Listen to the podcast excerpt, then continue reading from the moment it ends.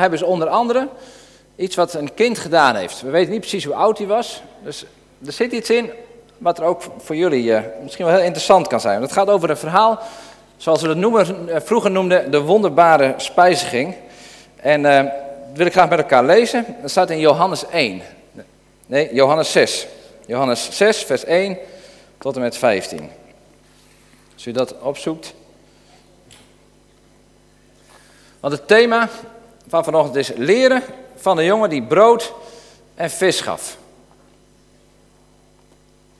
En we hebben het de vorige week op de kinderclub ook over gehad. Dus dat komt zo meteen ook nog even terug voor degenen die daarbij waren. Maar we lezen eerst het gedeelte uit Johannes 6, vers 1 tot en met 15.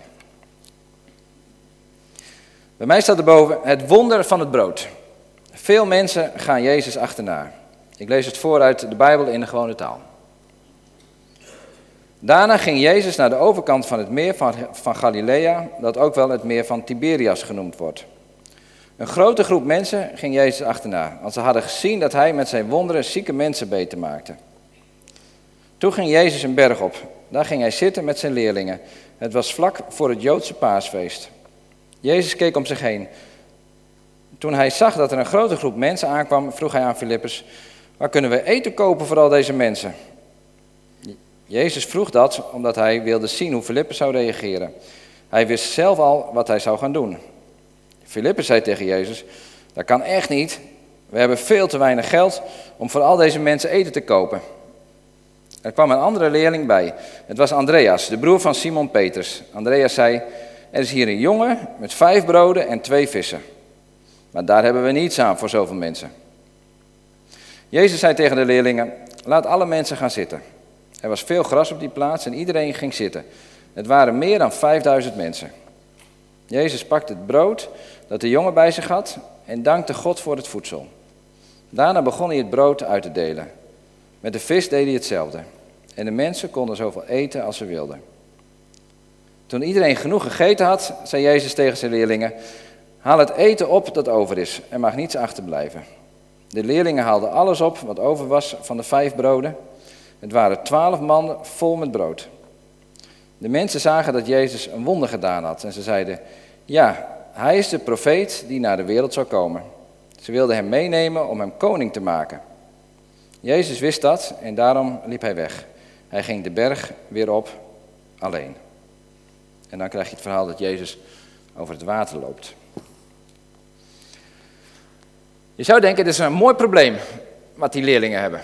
Tegenwoordig moet je niet over problemen praten, maar over uitdagingen. Ze hebben een geweldige uitdaging, die, uh, die leerlingen. En Jezus die prikkelt hun een beetje, want Jezus wist wel wat er ging gebeuren. En Jezus die zegt tegen die uh, leerlingen, er komen heel veel mensen aan, 5000 mensen. En ergens anders leer, lees je dat 5000 mannen waren. Dus als er dan ook nog kinderen en uh, vrouwen bij waren, waren het er misschien wel 10.000. Dat weten we niet, maar 5000 mensen waren er in ieder geval. En Jezus zegt, nou, geef ze maar te eten. Een hele grote uitdaging.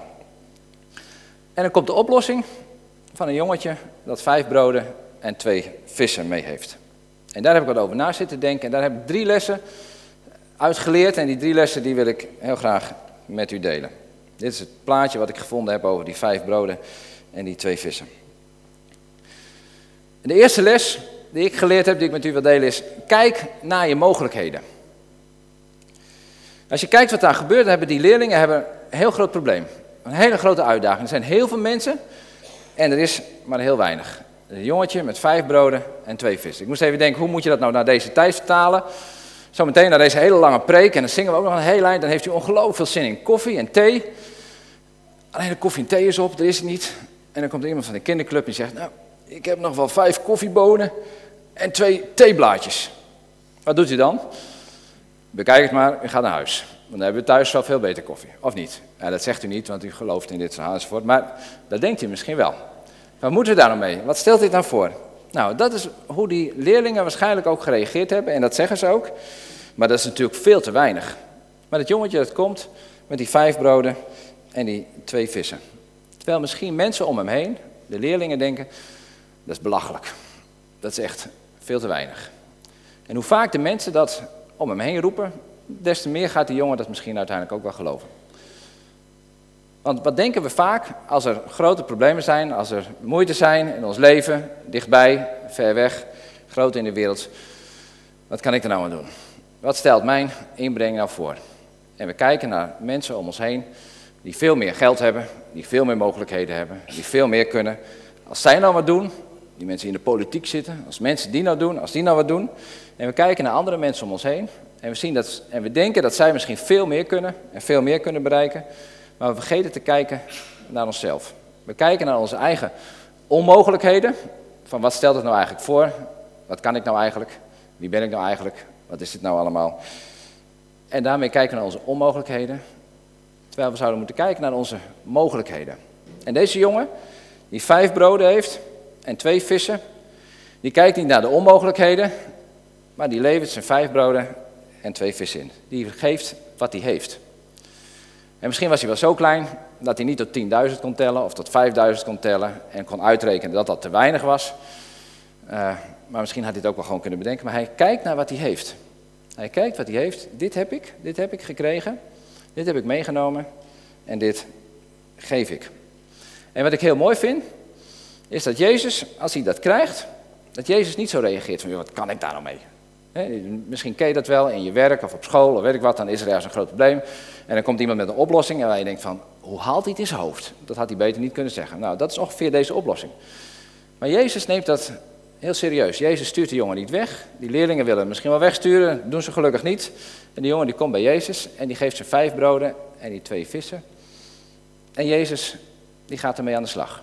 Dat is het enige wat hij heeft met al die vijf of tienduizend mensen die hij heeft.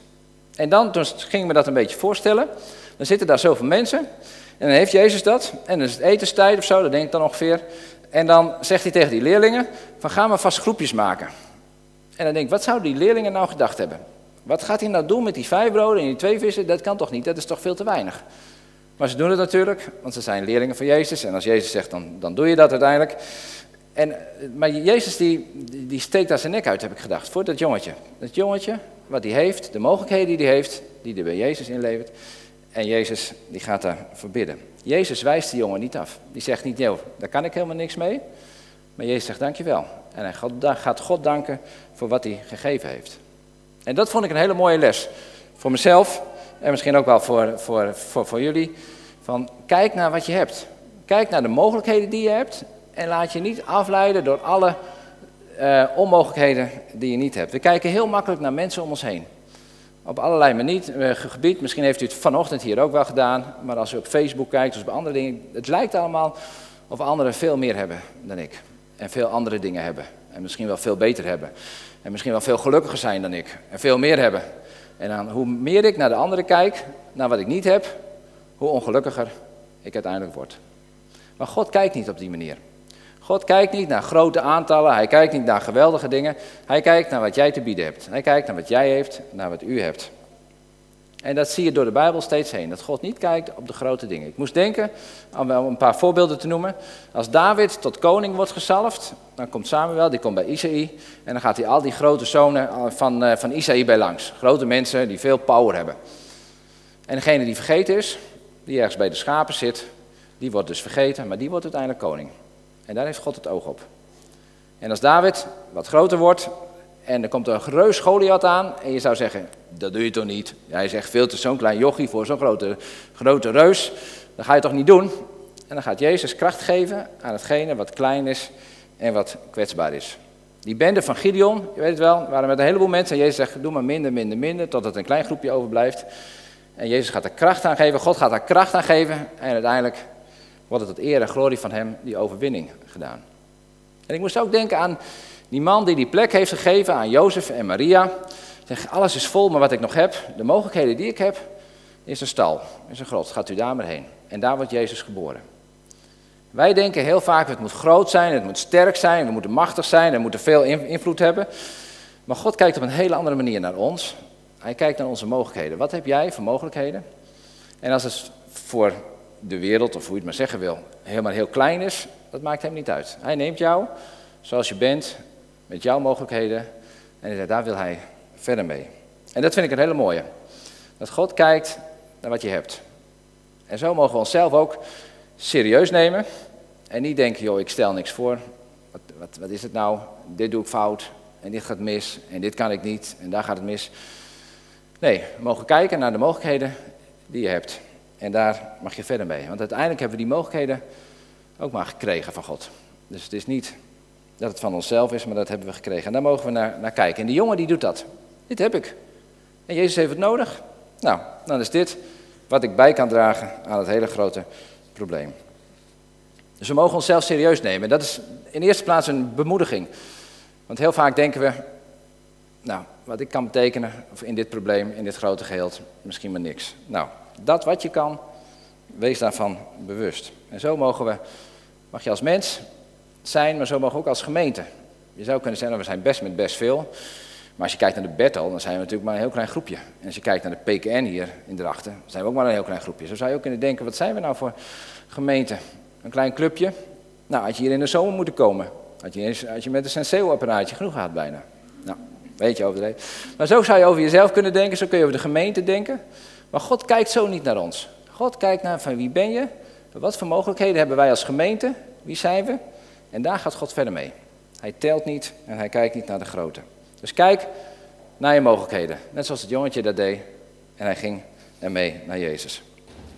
En dat is het tweede. Het tweede wat ik mee wil nemen is dat we een keuze hebben.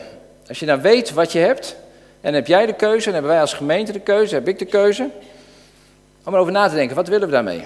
Wil ik het voor mezelf houden? De talenten die ik gekregen heb, de tijd die ik gekregen heb, het geld wat ik gekregen heb, hou ik dat voor mezelf? Of ga ik dat inzetten voor het koninkrijk van God? Ga ik dat geven aan Jezus? En dit jongetje had dat ook. Ze had vijf broden en twee vissen mee. En hij had heel makkelijk kunnen denken, dat hou ik voor mezelf. Dit heb ik van mijn moeder gekregen. Ik weet niet, dat verzin ik maar. Dat heb ik van mijn moeder gekregen. Die zei, je gaat op, op stap, hier heb je een broodje mee. En dat heb ik gekregen. En uh, ja, dus dat ga ik ga ergens zitten en dat eet ik zelf op. En als ik nog een zusje mee heb, dan geef ik het aan mijn zusje. Maar dan deel ik ook nog wat en dat is mooi. Maar deze jongen die geeft het helemaal aan Jezus. En ik heb zitten denken, in die 5000 mensen, maar dan ga ik het zelf een beetje fantaseren, maar fantaseer maar een beetje mee dan. Uh, ik geloof niet dat hij de enige was die eten mee had. Wij gingen naar strand heen afgelopen week. En we hadden allemaal meer mee dan onze zwembroek en ons badpak. En ik kan me voorstellen, als jullie gaan en iemand vraagt, ga je mee naar het strand heen? Dan neem je je zwembroek en je handdoek mee en that's it. Nee, dan is meer dan de helft van ons, denk ik, die denkt, we moeten wel wat drinken mee hebben. We moeten wel wat, uh, nou ja, wat voor gezonds neem je mee? Tomaatjes mee, een komkommer. En chips natuurlijk. Nou, dat soort dingen neem je mee. En dan ga je de strand heen. Dat ga je voorbereid doen. En als die 5000 mensen, als er maar eentje was die vijf broden en twee vissen mee had, dat maak je mij niet wijs. Maar ik, het staat er niet. Dus ik denk, wat, wat, zou ik gedaan hebben? Er zijn dus mensen geweest, denk ik, die hebben gezegd, ik lever het niet in. Het heeft voor mij geen zin om dat in te leveren. Ik heb het zelf gesmeerd, kaas geschaafd en ik heb broodje gesmeerd en ik heb die vis nog gevangen, die heb ik zelf, daar heb ik recht op. Dat is voor mij. Ja. En eigenlijk is het de schuld ook van die andere mensen. Hadden ze maar wat beter na moeten denken. Ja, toch? En trouwens, een dagje zonder eten. Voor heel veel mensen is het alleen maar goed. Nou, dus het is helemaal niet erg. Dus je hebt alle recht om het te houden. Maar het jongetje, die zei nee, ik heb dat recht niet. Ik geef het aan Jezus. En zo is stap 1 nadenken, wat zijn mijn mogelijkheden? En stap 2, wat doe ik daar eigenlijk mee? Wat doe ik met mijn talenten? Wat doe ik met de mogelijkheden die ik heb? Als je het hebt over geld, over tijd, over alle dingen die, die ik heb, wat, wat ga ik daarmee doen? En dat is een keuze. Een keuze, ga ik het houden of ga ik het weggeven? En het jongetje geeft alles wat hij heeft, geeft hij weg. En misschien denk ik wel, ja wacht eens even, ik heb er hard voor gestudeerd. Ik heb er hard voor gewerkt. Dit is van mij. Ik heb er recht op. Ja, misschien is het wel zo. Maar tegelijk vraagt Jezus, van wil je het aan me geven? En die jongen die geeft alles wat hij heeft, geeft hij aan Jezus. Hij geeft zijn brood. Hij geeft, je zou kunnen zeggen, hij geeft zijn mogelijkheden om te leven, geeft hij aan Jezus. Dat geeft hij uit handen. En dat raakt een heel mooi en een heel belangrijk Bijbels principe. En Jezus zegt dat in, in, in, in Lucas, zegt hij dat eigenlijk heel scherp, maar zo geef ik het dan ook maar weer. Want het is het principe van je leven verliezen om het te willen behouden. Deze jongen, die gaf zijn leven, die gaf dat hem wat hem leven moest geven, dat gaf hij aan Jezus. En in Lucas 9, vers 24 staat, want ieder die zijn leven wil houden, zal het verliezen. Maar wie zijn leven verliest omwille van mij, die zal het behouden. Dat jongetje, hoe klein die ook is, laat hier een heel belangrijk principe zien. Hij geeft alles wat hij heeft, geeft hij aan Jezus. En Jezus zegt, dit is een belangrijk principe. Dat wat jij hebt, dat wat jij gekregen hebt, jouw mogelijkheden, wat doe je ermee? Als je het wil behouden, als je het voor jezelf wil houden, dan ga je het verliezen. Maar als je het aan mij geeft, dan ga je het winnen. En dat zullen we straks zien wat voor winst dat oplevert. Eigenlijk zegt hij, als je, dus ik, ik, las een zin ergens, die vond ik mooi, die heb ik opgeschreven. Wie achter Jezus aan wil komen, kiest ervoor niet meer achter zichzelf aan te lopen. Wie achter Jezus aan wil lopen, kiest ervoor niet langer achter zichzelf aan te lopen. En dat is wat dit jongetje eigenlijk ook doet. Hij is gericht op wat Jezus nodig heeft en niet op wat hij zelf nodig heeft. En dat laat het kleine jongetje hier aan ons zien. Kies jij ervoor om met al jouw mogelijkheden, met alles wat je hebt, om daar je eigen winst mee te halen, om er zelf mee beter van te worden, om daar gelukkig van te worden?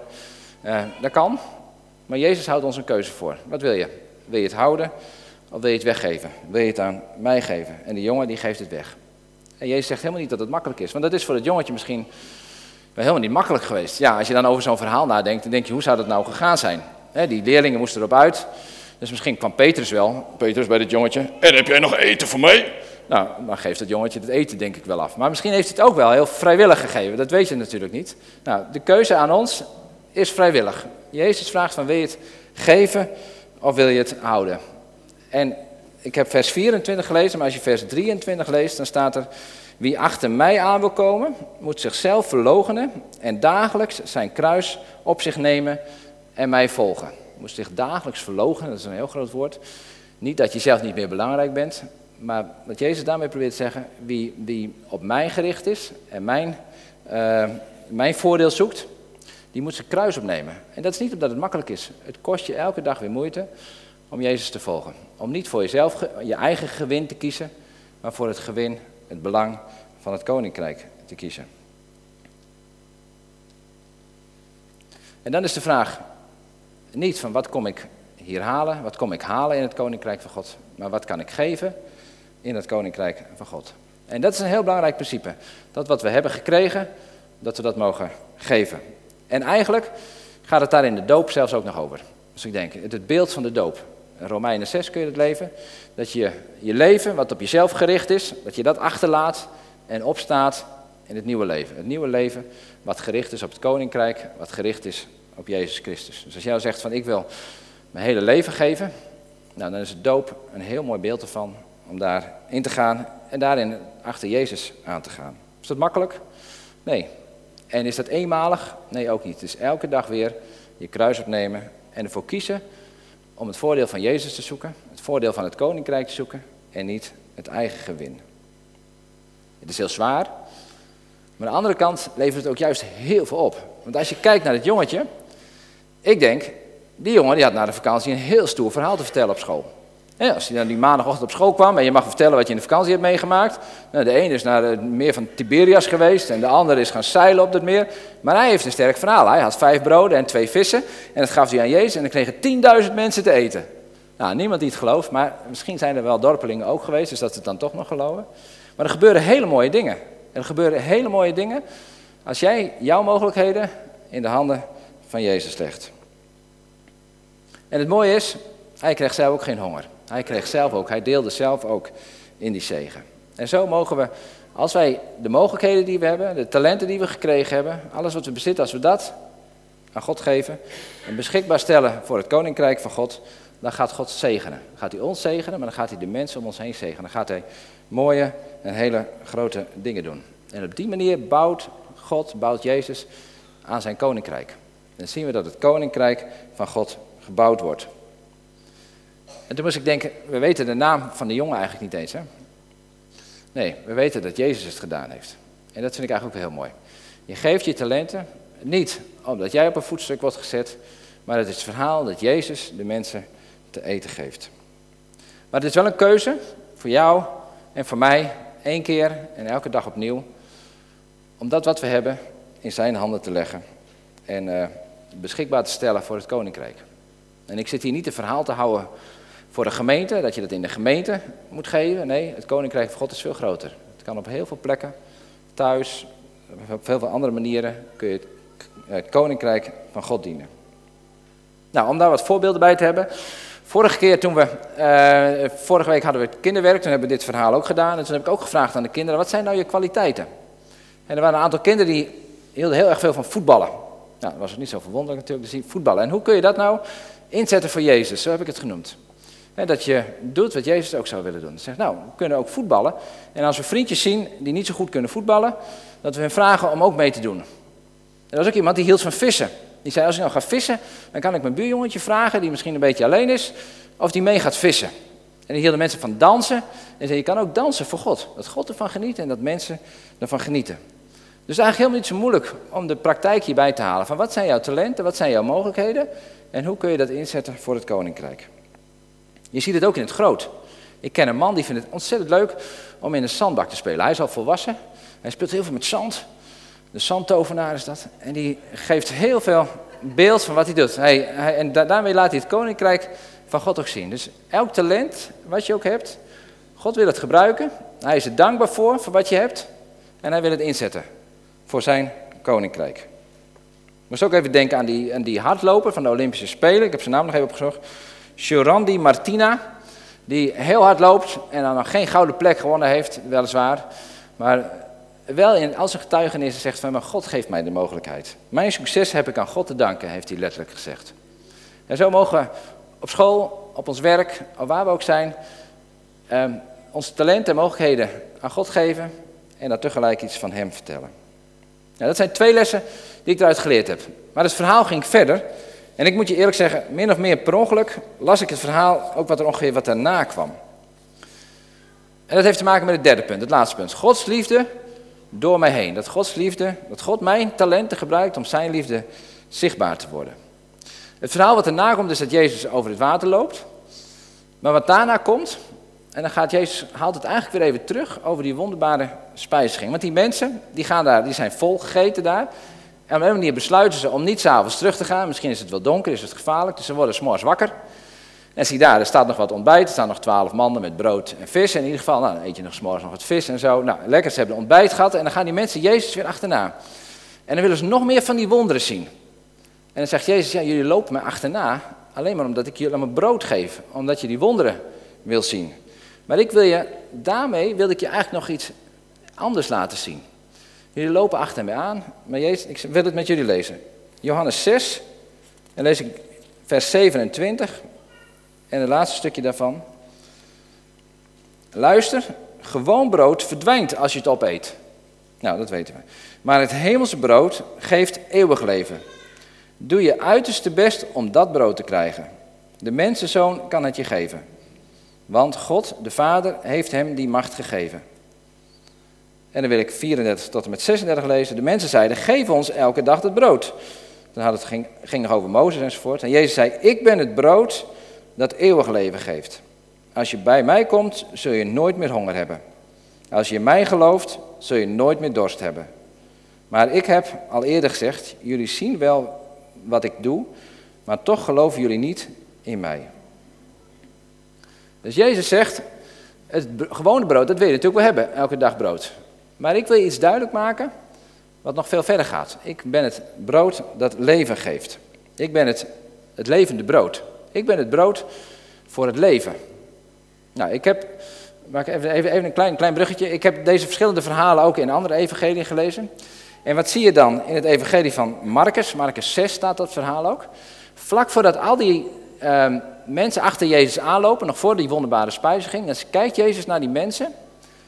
En dan ziet hij die mensen en dan zegt hij, dat zijn schapen die lopen als, mensen zonder, als schapen zonder herder. Ik zie die mensen als schapen zonder herder. Doelloos, niet weten waar ze naartoe gaan, geen geborgenheid, prooi, niemand weet wie ze zijn en wie ze kennen.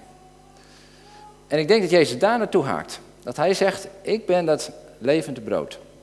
Want wat hebben de mensen voor een leven nodig? Jezus had het al gezien. Ze hebben een herder nodig. Een herder die over je waakt. Een herder die je bij naam kent. De herder die je voedt, die je naar grazige weiden brengt. En Jezus ziet die mensen dat ze dat niet hebben.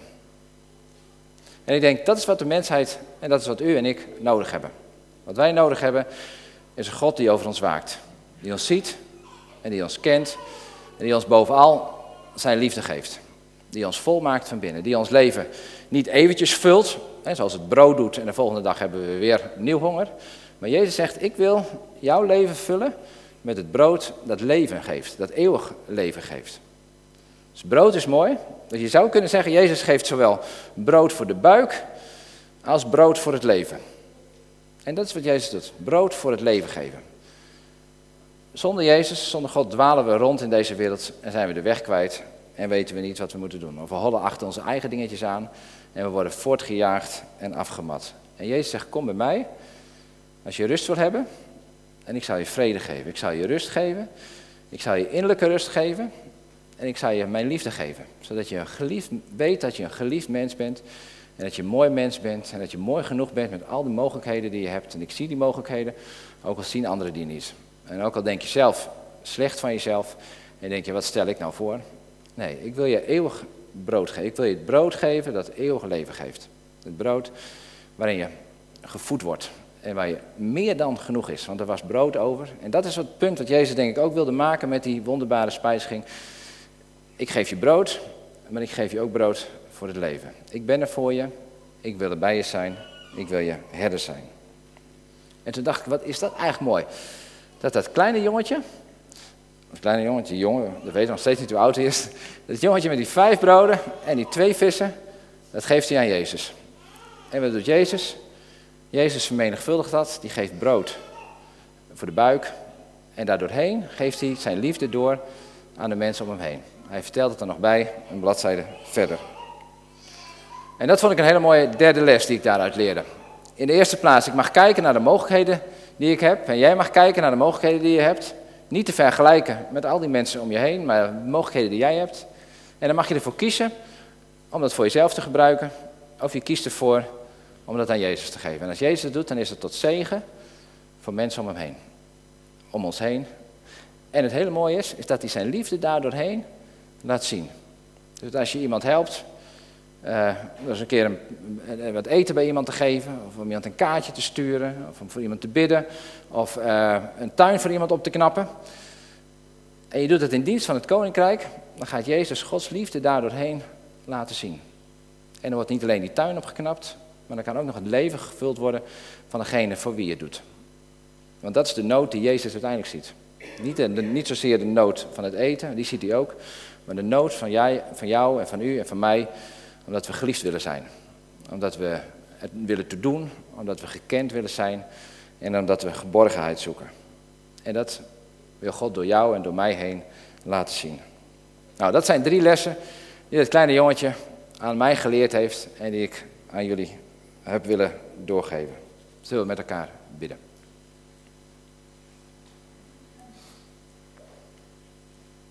Ja, Heer, we willen u danken dat u zo anders kijkt dan wij. Heer, eh, we worden geleerd om uh, te kijken naar hoeveelheden, naar het toedoen, mee moeten komen met de groep. Maar u kijkt naar ons gewoon zoals we zijn, zoals u ons gemaakt hebt. Heer, en u bent dankbaar voor wie we zijn. Heer, en wat is het dan mooi om bij u te mogen zijn? Om bij u te mogen komen met al onze mogelijkheden. En dat u ons geliefd vindt, Heer, dat u van ons houdt. En dat we geborgen zijn bij u en dat we veilig zijn bij u. Heer, en dat we zo ons leven uit handen mogen geven om het uiteindelijk weer te winnen in u. Heer, en uh, ik wil bidden voor, uh, voor ons als gemeente, dat we kijken naar de mogelijkheden die we hebben. Heer, als gemeente, maar ook als we thuis zijn, in ons gezin, in de relaties die we hebben, op het werk, op school, naar de, de, familie, naar de vrienden, de kennissen, de buren om ons heen. Heer, uh, dat we steeds meer leren om met de dingen die we hebben, dat aan u te geven en dat u daarmee gaat werken. Dat u uw koninkrijk gaat bouwen door datgene wat we u gegeven hebben, door uw kracht.